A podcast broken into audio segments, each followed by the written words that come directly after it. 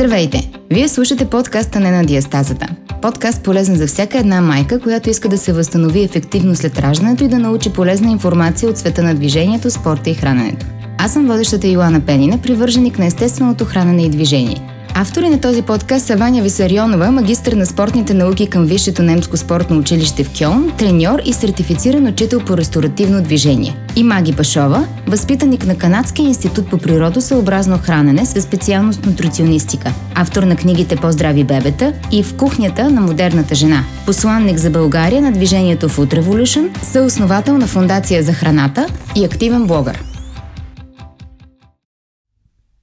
Здравейте и добре дошли в подкаста "Не на диастазата". Днес сте с мен Ваня Висарионова, а мой гост е Лили Георгиева, консултант по кариерно развитие. Здравей, Лили! Здравей, Ваня! Намираме се в прекрасната къща Елинор Хаус, къща за събития, която се намира на улица Цара Сен, трийсет и три. И с Лили днес ще си говорим на тема майчинството и кариерата в търсенето на баланса. С Лили се познаваме вече около седем години. Запознахме се, когато аз водех йога за бременни. Нали така беше? Да, така беше. Беше много забавно. Бяхме една голяма група активни майки, които ходеха на йога за бременни редовно. И ам, след това заедно преживяхме всички емоции около раждане, кърмене, отглеждане на деца. Тренирали сме заедно. Ам... Присъствах на твой курс за личния бранд, който ми беше изключително полезен. И също така ти си автор на книгата "От любов към себе си", която издаде съвсем наскоро и е настолна книга за кариерна промяна, предимно за дами, но според мен може да бъде интересна и полезна и на много мъже. Точно така е. Да. Ти какво би искала да добавиш към представянето си? Здравей първо, Ваня, благодаря ти за това, че ме покани. Здравейте, момичета, и аз съм една от вас, макар и преди седем години. А, може би това, което искам да добавя, е, че аз съм преживяла кариерна промяна именно в периода на майчинство, когато вече нямах желание да се върна към това, което правиха, именно Ейч Ар в голяма корпорация. И а, всъщност тогава направих първите стъпки в посока това, което съм в момента, а именно консултант на свободна практика за uh-huh. жени, но не само, които искат да създадат или открият а, кариерата, работата, делото на живота си. Да. А защо според теб много жени след раждането правят завой в кариерата си и започват да търсят кариерна промяна, както се е случило и при теб, в търсене на баланс между работа, деца, семейство, или просто защото осъзнават, че работата, която са имали, не е това, което искат да правят? Обикновено осъзнаването се случва още преди раждането, ако в жената така или иначе така възникне въпроса за кариерна промяна. Но някак си а, раждането фасилитира процеса, обостря така mm-hmm. всички емоции и хормони в жената. Естествено, че тя си пренарежда приоритетите и в този момент си казва: добре, ако съм търпяла нещо до сега от гледна точка на безсмислена работа или пък някакъв агресивен шеф, или задачи, които не са ми интересни, или принос по начина, по който не искам да го оставам, или ценности, които не са моите ценности, mm-hmm. или възнаграждение, което не е адекватно на това, което правя. Нали, ако до сега съм го търпяла, вече не мога. Mm-hmm. Защото ето го тук това малко същество, което, нали, изисква цялото ми време и енергия, и ако ще си отдавам времето на нещо, то трябва да бъде смислено. Да, да. Mm-hmm. Според теб, кога е най-добре една жена да... да прекрати майчинството си? Имаш ли такива наблюдения, или може би ако си чела някъде, дали е добре да е след първата година, след втората година, mm-hmm. а, за да не губи, не губи тренинг, да не губи увереност? Чела ли си нещо по въпроса? Ами, то литература има много, ама за мен е по-важна практиката от това, uh-huh. което съм видяла с а, вече повече от двеста жени, с които съм работила. А, всъщност всичко е много субективно и времето за връщане трябва да се определи според няколко фактора. Първо, разбира се, е а, темперамента на самото дете. Тоест, uh-huh. някои деца, ако е възможно да се съобразим с това, разбира се, са готови на един по-ранен етап. Други са м- по-малко самостоятелни, по по-чувствителни, имат нужда от, нали, майка си по-дълго време и след първата година. А, втория фактор, с който трябва да се съобразим, разбира се, е нашата нужда от това да правим неща различни от а, грижата за детето. Тоест при някои жени това идва по-рано, при други идва по-късно. А, някои имат и семейни договорки с а, бащата на детето, нали, с половинката си, така че това е нещо, с което също е добре да се съобразим. И разбира се, третото нещо е, ако ще се връщаме в същата компания, дали на същата или различна позиция, няма значение, вече е необходимостта на компанията. Доколко, а, нали, до там, там, доколко сме заменени а, по някакъв начин от някой, а, доколко не могат без нас и, нали, когато и трите неща така си ги изясним, можем да вземем най-адекватно решение кога да се върнем. Моя съвет е м- да тръгнем отвътре навън, т.е. вътрешния ни глас, нуждите на детето, да, и може по някой път и икономическата ситуация да е такава, че да наложи по-бързо връщане. А това, което ти каза, да не загуби тренинг жената, uh-huh. да не се почувства неконкурентна. Да. Всъщност периода на майчинството е прекрасен период, в който можем да се възползваме от това дълго майчество, което ни дава нашето законодателство, включително и втората година. Ако можем да си позволим финансово да останем uh-huh. вкъщи, детенцето вече е малко по-голямо, ако можем да разчитаме на приятели, баби, на таткото и да оставаме по един-два часа на ден за себе си, можем да ги използваме за нашето професионално развитие, да повдигнем нашата квалификация, да я подобрим, да научим нещо ново, да запишем някакъв курс. И това е много по-удачно, отколкото когато се върнем на работа, винаги има лек шок от, нали, това, че сме и майки, детето още е малко, малко сме позабравили какво се случва на работа и тепърва да повишаваме, променяме квалификация, да записваме курс. Нали, всичко това струпано в един-два месеца не идва в повече. Mm-hmm. Така че е добре да започнем по-утрано, доколкото го позволява детето, доколкото го позволява и нашата ситуация от гледна точка на колко помощ получаваме. Ясно. Значи няма една рецепта, всяка майка е най-добре да прецени за себе си и спрямо ситуацията. Как се роди идеята ти да напишеш книга за жени, случващи или обмислящи кариерна промяна? Ами идеята се роди от там, че м- всъщност точно по време на моето майчинство, т.е. преди седем години, още бременността, значи седем години и малко, а, там където ходих на йога за бременни, се запознахме uh-huh. с теб.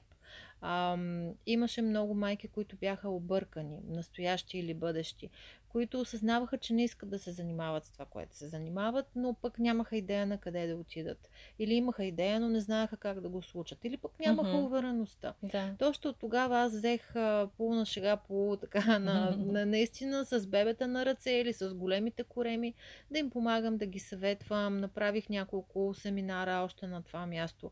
Тогава ги нарекох а, Откри мечтаната работа. Да. След това за известно време се върнах в ейч ар, управление на човешки ресурси, защото това е моят основен опит.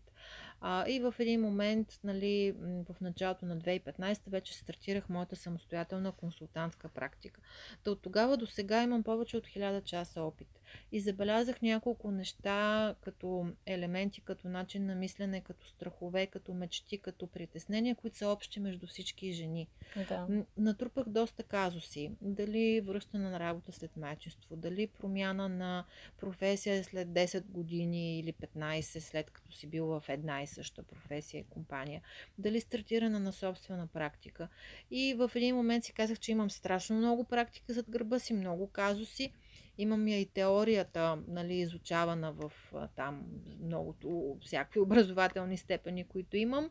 Прочетох и колеги, които имат опит, какво са написали и си казах, време е този опит да го предам нататък. Просто mm-hmm. е време. Да. И седнах, обобщих опита си за няколко месеца, всеки един казус, анализирах едни екселски таблици, направих, поговорих, да, нали, с още хора извън моите клиенти, попрочетох книги, попреговорих си от едно време теорията и всъщност книгата я написах за два месеца и половина в обема, в който я виждаш, над триста страници. Да, да. Да, това, което ми хареса, си писала в книгата, че си си поставила за цел да пишеш по пет страници на ден и след това да се награждаваш по някакъв начин. Така че да си сигурна, че ще свършиш работата и след това те чака нещо позитивно, което може би всяка една майка би могла да използва по някакъв начин в нейното ежедневие. Да кажем, както ти даде за пример, че майчинството е чудесно време да се възползваш от а, преквалификация или добиване на някакви допълнителни квалификации, да си поставят за цел всеки ден, по няколко часа, да кажем, да посветат на умение, което искат да, да добият, mm-hmm. и съответно след това да прекарат пълноценно с децата пет часа, примерно. Например, да. Всичко това отново е много индивидуално и супер важно е да си поставим реалистични цели. Mm-hmm. Тоест аз бих си поставила цели за седмицата, а не за деня. Защото Aha. всеки ден е различен, децата ни се разболяват, имат настроение, ние също не сме роботи, така че може да се окаже, че целите за днес или за утре няма да ги изпълниш. Но е добре на седмична база да ги изпълниш. И тук mm-hmm. идва още нещо, а именно говорките с близките хора. Да. Тоест да изговорим с тях нашите нужди, нашите бъдещи цели и стремежи, защо го правим това, защо имаме нужда от това време за себе си, какво ще им даде и на тях. Как ние като сме по-доволни, по-усмихнати, по-щастливи, на тях ще им е по-добре. Нали, ако това ще допринесе пък за финансовото, така благо на семейството, нали, дългосрочно да изговорим и това. Тоест когато е изговорено с близките хора и ако не м- подкрепено на сто процента, поне чуто и прието до някакви проценти, uh-huh. ще ни е много по-малко виновно и много по-лесно ще, така, ще се случват договорките с тях на седмична база, пак казвам, реалистични цели да си поставяме. Да. Добре, но тогава няма ли го риска, ако кажем, окей, за седмицата искам да направя десет часа, да кажем, да посвета на еди каква си работа, няма ли опасността да чакам до петък и в петък да, ги, да свърша цялата работа на куп? Има тази опасност, не само да изчакам до петък, ами да не я свърша, защото в да. петък да отделя десет часа, така. Това е абсурд. И тук идваме до нещо, което е много по-дълбоко, нали, ако ще си говорим там за теорията на айсберга, какво седи отдолу и отгоре, uh-huh. нали, отдолу има много повече.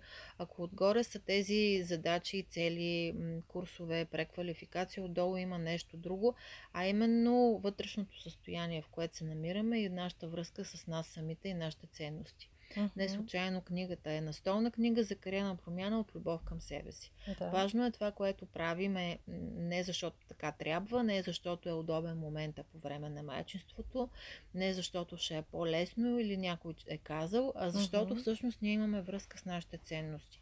И когато сме наясно защо я искаме тази промяна, какво по-различно ще имаме лично за себе си и след това вече и за хората около нас. Когато а, си изясним ограничаващите убеждения, т.е. тия вътрешни саботьори, не знам, не мога, не си струва, няма кой да ме одобри, да ме чуе. Всички да, тия саботьори, да. нали, когато ги отработим или поне сме наясно с тях и не им се връзваме много-много. А, когато сме наясно кое наистина ни е важно в работата, кои са нашите критерии за успех и за смисъл в работата, а не това, което се очаква от нас на една възраст трийсет, трийсет и пет, четирийсет години от обществото или от близки ни хора, тогава а, решението за това да отделя тия часове ценни, наистина безценни, нали, вместо да си почина или да отида, де да знам, да блея в небето, да си почивам от да. децата. Нали, а, когато това е осъзнато решение във връзка с нас, нашите ценности и така убеждения, които ни дърпат напред, много по-лесно ще намираме изведнъж време. Uh-huh. Ама всъщност времето е енергия. Да. И, и много често до петък не сме намерили не време, а енергия. А когато сме във връзка с себе си, енергията ще има. Самата ти знаеш, а, когато Оги беше малък, нали, нито Оги, нито моя момчила било много лесен да. за гледане. Нали, всяко дете си е с темперамента, с нуждите си, от любов и а, какво ли не. А все пак успявахме. Да, нали? да. Помисли си защо. Да, при някои хора е по-лесно, има повече баби, татковците са по-склонни да помагат, ама не е само това. Mm-hmm. Всъщност, аз вярвам, че ние имахме енергия, защото бяхме свързани със себе си. Mm-hmm. Тоест, ти смяташ, че всяка една жена, всеки един човек е добре да слуша себе си mm-hmm. и когато прави каквото и да било от любов към себе си, ще има енергията и нещата ще се случват. и нещата ще се случват, не винаги ще е лесно, не винаги ще бъде разбран от а, хората отстрани, не винаги ще и се оказва такава лесна помощ, да, а, да. но а, пък тя ще, няма да се отказва лек, лесно, mm-hmm. няма да се обезкуражава а, и ще продължава напред. Ако трябва, ще си даде малко повече време или ще поговори малко повече с който е необходимо, или ще изчака по-удобен момент, но няма да се откаже бързо. Да. Защото това ще идва отвътре, а не отвън. Mm-hmm. Да. В а, книгата си разказваш, че всеки човек а, има своя суперсила. Mm-hmm. а, да разкажеш малко повече какво е това и, и въобще да подскажеш на слушателите как да открият своята суперсила. А, така и така си говорим през цялото време за книгата. Отворила да. съм на тази страница, в която говоря за суперсилата и предпочитам Супер. да прочета. Добре. А, като чуеш термина суперсила, сигурно си представяш супергероите в комиксите или игралните филми. И може би ти звучи несериозно, но наистина всеки от нас има суперсила и, бъде, и може да бъде нещо като супергерой в определени житейски и професионални ситуации. За да откриеш своята суперсила, просто трябва да си отговориш на въпроса: какво се повтаря през целия ми живот? Помисли за моментите, в които си се справила блестящо, изпъквала си, знаела си решението на проблема преди другите. Няма значение дали става дума за личен или за професионален живот. Нито пък дали ти си предизвикала ситуации, ситуациите или просто са ти се случвали. Живота си тече, а ние преминаваме през него. Понякога много активно, друг път по-пасивно. Важно е да хванем какво се повтаря и като тема, и като начин на поведение, и като умения, които ни отличават. А, и тук мога да дам пример за моята суперсила, да. която аз съм хванала през годините, а, без значение на каква работа съм била, на каква позиция, каква титла, каква длъжност, в кой етап от живота си, дали майка, дали млада жена, дали вече майка с малко по-пораснало дете. Това, което аз съм хванала като моя суперсила, е да свързвам хората. Първо с тях самите, а след това с тези, на които могат да бъдат най-полезни.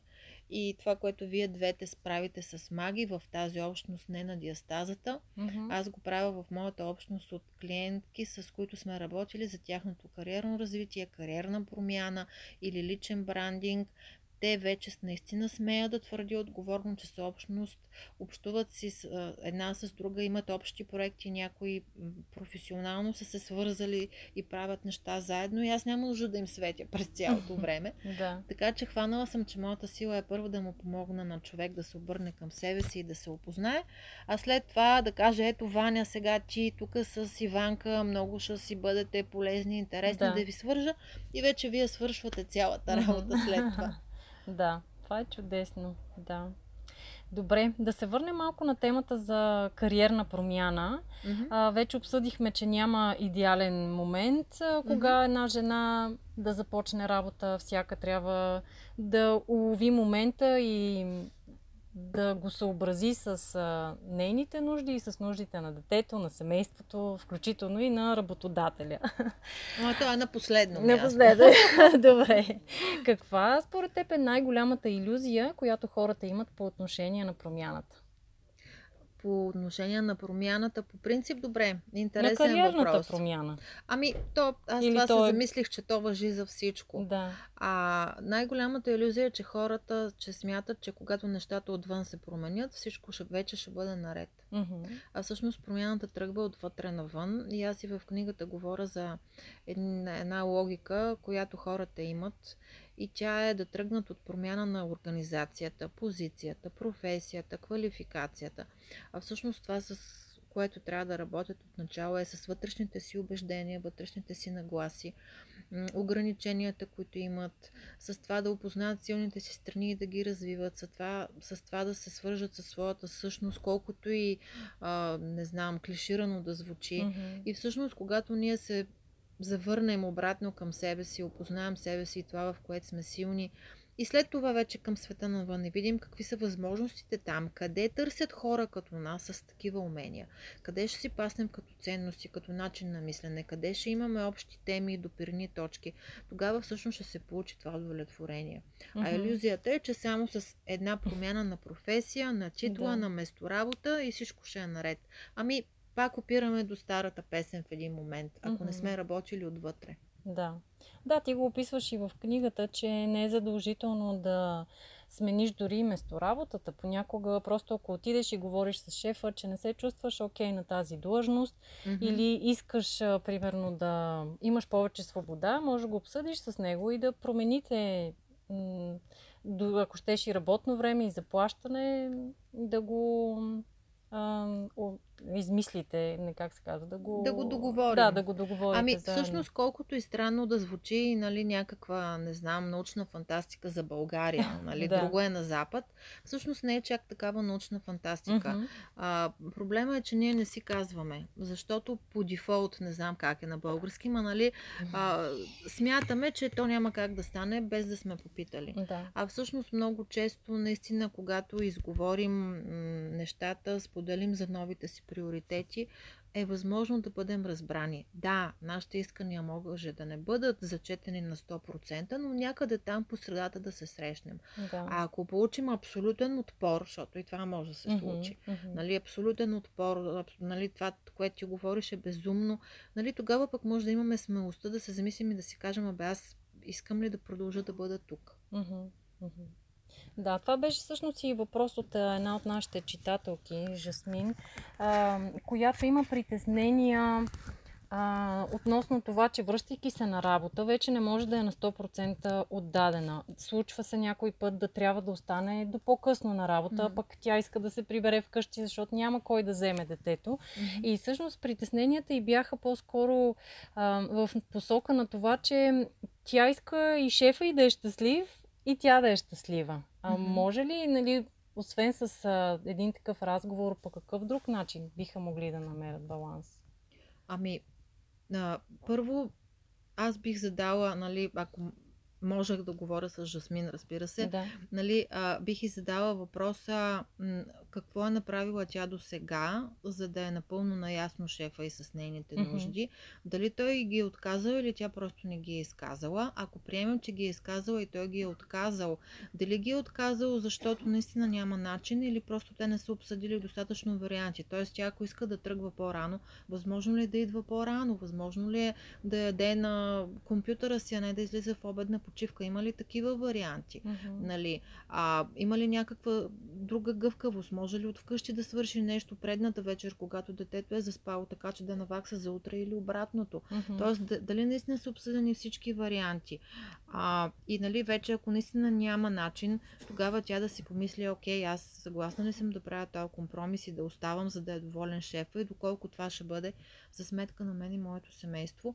От моя опит, всъщност, много често се намира начин, просто хората не знаят как да зададат въпроси, uh-huh. как да поискат това, което искат, без да звучи нахално, нали? Да. От друга страна пък да, да е достатъчно асертивно, нали, тази звучна българска дума, т.е. достатъчно да отстоят себе си. Да. Нали, баланса някъде там им се губи. Uh-huh. Да, ти, между другото, в това си много добра, да помагаш на хората, задавайки им правилните въпроси, да си изчистят те някакви неща за себе си, да имат повече смелост след това mm-hmm. да зададат правилните въпроси. Mm-hmm. Благодаря. Така че аз а, смятам, че това е също една от твоите супер сили. Mm-hmm. Mm-hmm.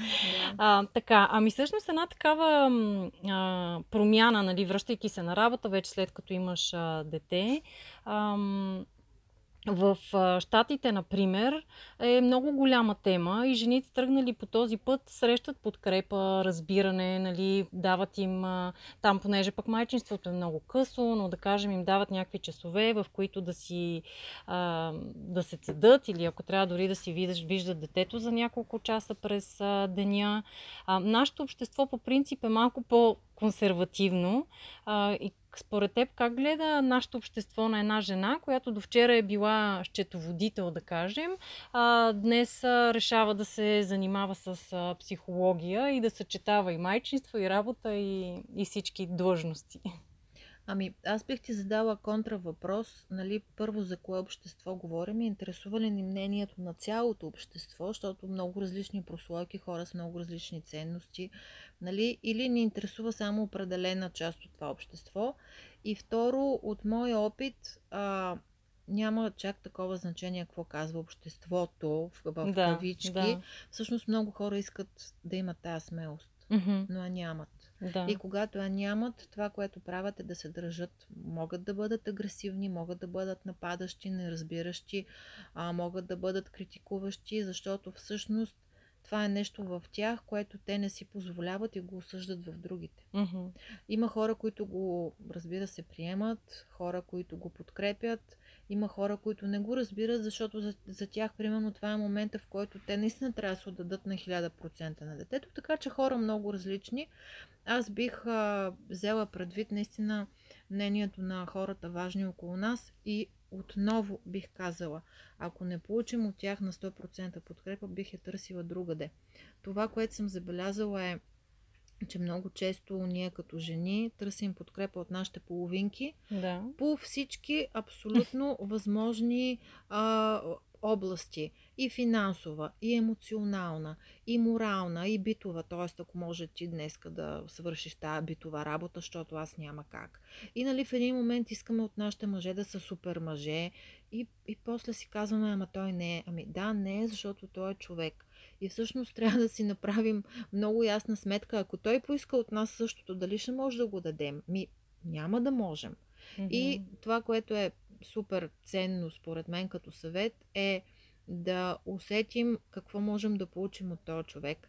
Дали подкрепата, която ни дава всъщност, как да кажа, не е друг вид подкрепа. Примерно, да речем, ние очакваме емоционална и морална, а той ни дава финансова и казваме, ето, той не ме подкрепя. Да си вземем това, което може да си вземем. Нали? Ако mm-hmm. ни дава пари, да си вземем парите, да кажем благодаря ти и да отидем да намерим тая емоционална и морална подкрепа от друг роднина, от приятел или от някаква общност, както общността жени, с които аз работя. Да. Ако този човек ни дава битовата подкрепа, но не може да ни даде финансовата, нали, не е и длъжен, тогава да видим откъде може да свием разходи или да ползваме помощ на приятел или някой нещо да ни помогне безплатно, пак да си поискаме. Mm-hmm. Така че пак опираме до това, че всичко е въпрос на комуникация. Да. А от твоя опит и наблюдение в каква посока правят кариерна промяна майките? Към нова и по-различна корпоративна кариера или към собствен бизнес? А, жените, които аз привличам, защото аз съм определен тип човек да. И привличам определен тип хора, са а, на седемдесет процента жени, които излизат от корпоративния свят, на трийсет процента жени, които остават там, но под нова форма. Така че а, всякакви миграции се случват, включително и връщане обратно към корпоративния свят, след като си бил извън него, но поне нали, в моята практика по-рядко имам такива случаи, което не значи, че не се случват. Така че форми всякакви, въпроса е да за всеки да открие коя е неговата на този етап от живота. Mm-hmm. Да. Добре. А, извън кариерната промяна, нека да поговорим за няколко доста характерни типа майки. Има майки, които възпитават възпират себе си и не поемат рискове заради децата, които се вкарват в капана на жертва, отказват се от възможности за корпоративно израстване или от това да сменят нехаресвана, но сигурна работа. Трябва ли да загърбваме и да обезличаваме себе си в името на децата? Ами, сега тези класификации са доста силни, нали? Mm-hmm. А, и нали, може би не звучат така много добре, но всъщност всеки има обяснение за неговото поведение. И ако на този етап от живота си аз избирам нещо, което нали, до някъде ме обезличава, нали, аз го правя с определена цел. Тоест, по някой път се налага да направим такъв компромис, но mm-hmm. аз бих казала той да бъде в името на нещо. Тоест аз в името на тези пари, които ще взема за тази една година, които ще ми дадат онова, от което имам нужда дългосрочно, примерно някаква свобода, гъвкавост или пък ще мога да си платя скъпото обучение, което иначе няма как, да речем. Mm-hmm. Или да изплатя оня кредит, дето ми виси от сто години и най-после да се отърва от него. Нали, да, когато да. Е в името на нещо, това не е обезличаване. Mm-hmm. Това е осъзнато поемане и плащане на цената. Обаче, когато е в името на не знам какво, не помня защо, така съм свикнала, така трябва да бъде, това се очаква от мен, тогава вече това не е окей. И това, което много майки осъзнават и няма нужда аз или ти да го кажем, е, че всъщност те са примера за техните деца и няма никакво значение какво им говорим, а какво правим, защото те ни копират едно към едно. Mm-hmm. Така че ако в един момент видиш детето си, че то прави някакви безумни избори или обезличава себе си, да не се чудиш откъде. Mm-hmm. И нали много жени са мотивирани, ако не заради себе си, заради децата си, да. да почнат да правят промени или ако правят компромиси, те да бъдат осъзнати за определен срок в името на нещо. Да. А, ти в книгата си пишеш за това, че трябва да се сбогуваме с перфекционизма си. Има и такъв тип майки, които се правят на супер майки, нагърбват се с много задачи в желанието си да бъдат перфектните майки, да е подредена къщата, всичко да е сготвено, храната да е задължително, нали, от най-добрата, да, най-добрата с биологичен източник. Ам, какво, нали, според твоя опит, ам, до какво би могъл да доведе този перфекционизъм и защо ти всъщност препоръчаш в книгата си да се сбогуваме с него? А, искам да поясня, че да се сбогуваме с перфекционизма не значи да караме през просото, през пръсти, mm-hmm. всеки ден да ядем някакви буклуци, нали, да минаваме метър, не говоря за това. Да. Но ако летвата до сега е била, нали, до Марс, може да я смъкнем така до, де да знам, атмосферата на Земята. Да. Тоест, нека, нали, пак е достатъчно висока, ама не е излишно висока. А, разбира се, това с перфекционизма, то е набивано в нас от ранна детска възраст. Не знам дали се забелязала, но родителите някак си са по-строги с момичетата, отколкото с момчетата. Mm-hmm. Момчето като направи нещо добре, браво, браво, мамо. Ако направи нещо зле, нищо, мамо, ще се справиш другия път, поне аз така правя с моя син. Да. И си представям доколко това е било набивано в мен и ако той беше момиче, как бих казала, хайде, стегни се, направи uh-huh. го по-добре, не е достатъчно добро, т.е. нали, това е набивано в нас от малки някакси с перфекционизма. Uh-huh. От друга страна е този образ в филми, в книги, в реклами на идеалната жена, очакванията на мъжете, нали, също разбира се, ние да сме шесторъкия, шива и очакванията към нас самите, нали, да сме поне осем ръки там, не знам си какви супер уимън. Нали, в един момент то, че се изсипва на главата и знаеш ли какво става? Ако в един момент не забавим топката и не смъкнем летвата, не много ниско, но mm-hmm. достатъчно изпълнимо, ние се проваляме. Да. Тоест, в един момент може да се случи да се разболеем да. и всичко рухва. Може да се случи в една от областите на живота ни да не се справяме толкова добре, защото не сме роботи. И всъщност тогава м- идва равносметката, разочарованието, а след това е осъзнаването, че то това не е нормално и не може повече така. В книгата говоря за жената Атлас, някъде да. на петдесет някоя страница. Ти знаеш ли, откакто тая книга излезе преди един месец? Да. Аз колко а, снимки на тая страница съм получила на лично съобщение. Лили, благодаря ти, чета и ръва. Нали? Значи, да. представи си за какво говорим. Това е дълъг процес, набиван с години, значи ще го борим с години. Да. И най-интересното е, че колкото повече смъкваме летвата и го борим, толкова по-добре и леко ни се получават нещата, защото не сме вкопчени в тях. Mm-hmm. И препоръчвам да пробваме с нещо дребно, нещо не много страшно, да не си експериментираме с работата или детето, да да знам с това, че няма да не се получи манджата по идеалния начин или да. че днес ще излезем с начупана, а не изправена коса за начало. Да. Или примерно. С намачкани дрехи. Да речем. Да. Примерно. Добре. Ам... Според теб има ли у нас вълната mompreneurs, такива майки предприемачи или жени, които след раждането започват някакъв малък бизнес от вкъщи, mm-hmm. без да се налага да ходят в офиси, да спазват работно време? Можеш ли да ни дадеш примери за такива жени? Mm-hmm. Ами, абсолютно. Значи ние така с готовност поемаме влиянието mm-hmm. нали, от Запад. И определено това го има при нас. Много жени, особено така с по-творческа насоченост, определено след раждането си се насочват в посока собствена практика, свободна практика, фрилансърство, творене на неща. Абсолютно факт е това. Да, имам доста такива жени около мен. много жени, които се занимават с нещо свързано с майчеството и децата. Било то слингове, било то бебеносене, нали, в тая посока, било mm-hmm. то свързано с възпитанието Монтесори и така нататък, Валдорф на децата, преминават такива курсове. Да. А, майки, които пък, други, които пък почват да кроят, шият или продават детски дрехи, да стават mm-hmm. франчайз на някакви такива. Майки, които почват да се занимават с здравословно хранене, а, различните му там милиони разновидности, кой каквото му допада. А, така че, нали, най-малкото покрай децата ние толкова си повишаваме квалификацията в какви ли не области, да. Че в един момент ставаме специалисти и дет се вика, той избива, нали, в бъдеща професия. Mm-hmm. Чували сме, нали, включително и, не знам, мисля, че и при Маги нутриционистиката съвпадна до някъде с периода на майчинство. Да. Нали, ти пък по-осъзнато избра да се занимаваш с Fit Baby от мама след раждането ти. Така че Uh, да, има го това като mm-hmm. тренд и се случва при някой по-успешно, при други по-малко, но го има. Да, да. Добре, много ми е приятно, но все пак времето ни е ограничено, за да не досаждаме много на нашите слушатели. Още два въпроса.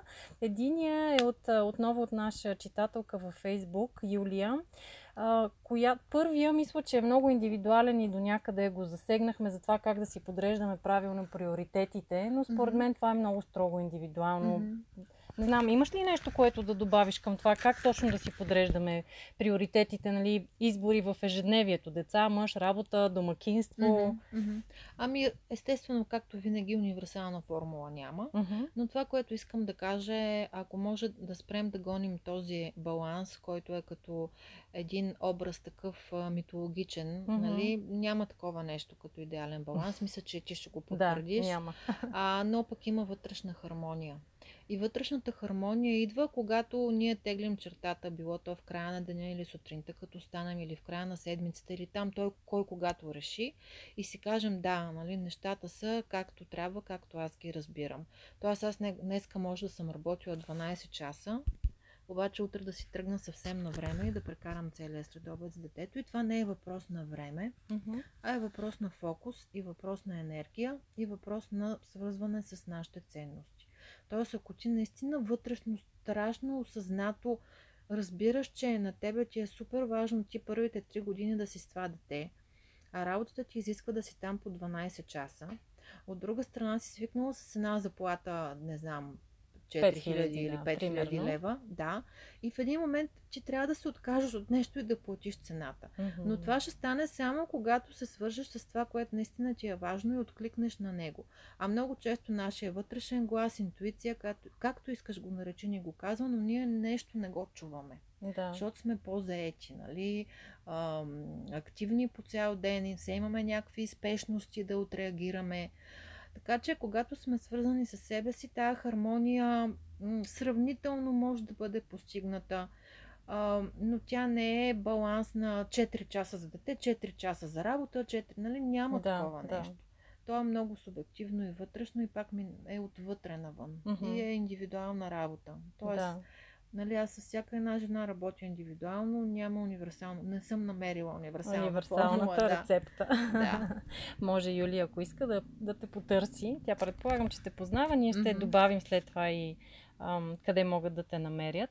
А, втория въпрос на Юлия, който според мен също е много интересен и засяга много майки, е как да се справим с чувството на вина, което изпитват а, майките, които се връщат на работа. Mm-hmm.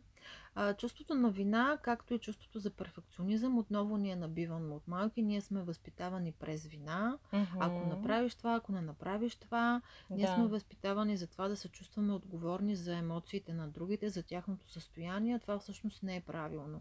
И това, което бих посъветвала много майки, е да се захванат изключително сериозно с тази тема. Ако е необходимо, да работят с терапевт, да четат литература, да ходят на семинари, да работят със своята вина, най-малкото, за да не я предават на децата си. А то това става несъзнато. Mm-hmm. Тоест ние не осъзнаваме как го правим. То не е нарочно, не е от лоша мисъл. Нали? Иначе, така или иначе, тя когато вече е на лице в нас и в мен е имало и все още има до някаква степен, но много по-здравословна, какво можем да направим? Ами, това, което можем да направим, е първо да се изправим и да си признаем сами пред себе си, че аз сега от този един час имам нужда.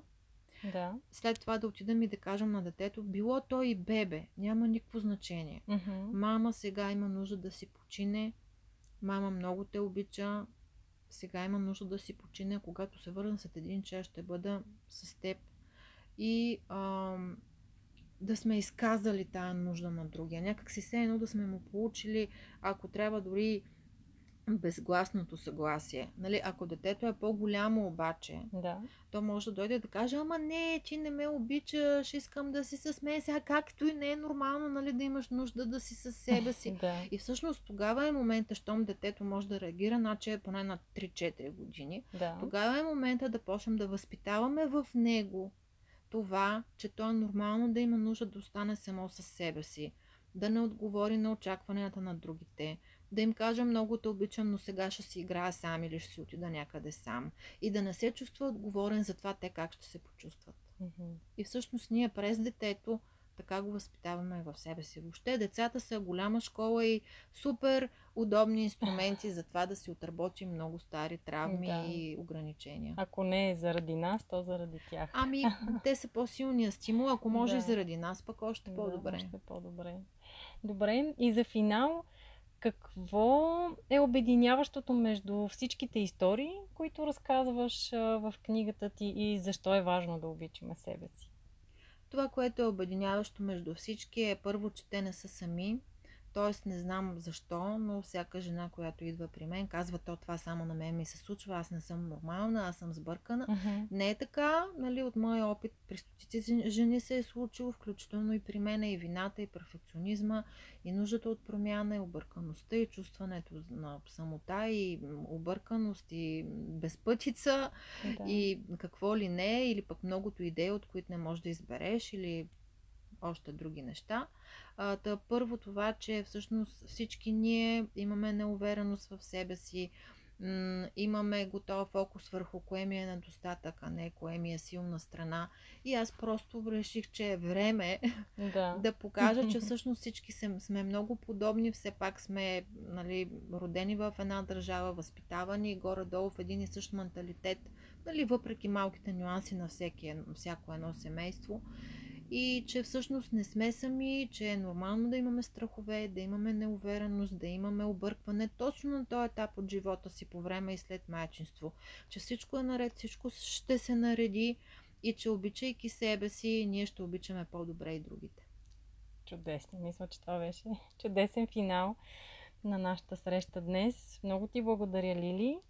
Който иска да научи повече за Лили, може да го направи на твоя сайт lili georgieva dot com, нали така? В Facebook също lili georgieva dot com, някъде другаде. Да си купите новата книга на Лили "От любов към себе си", къде могат да я намерят слушателите? Ами на този етап е само на сайта ми, така mm-hmm. че ние ще оставим към подкаста контакти да. И ще могат да разгледат по-подробно. Добре, чудесно.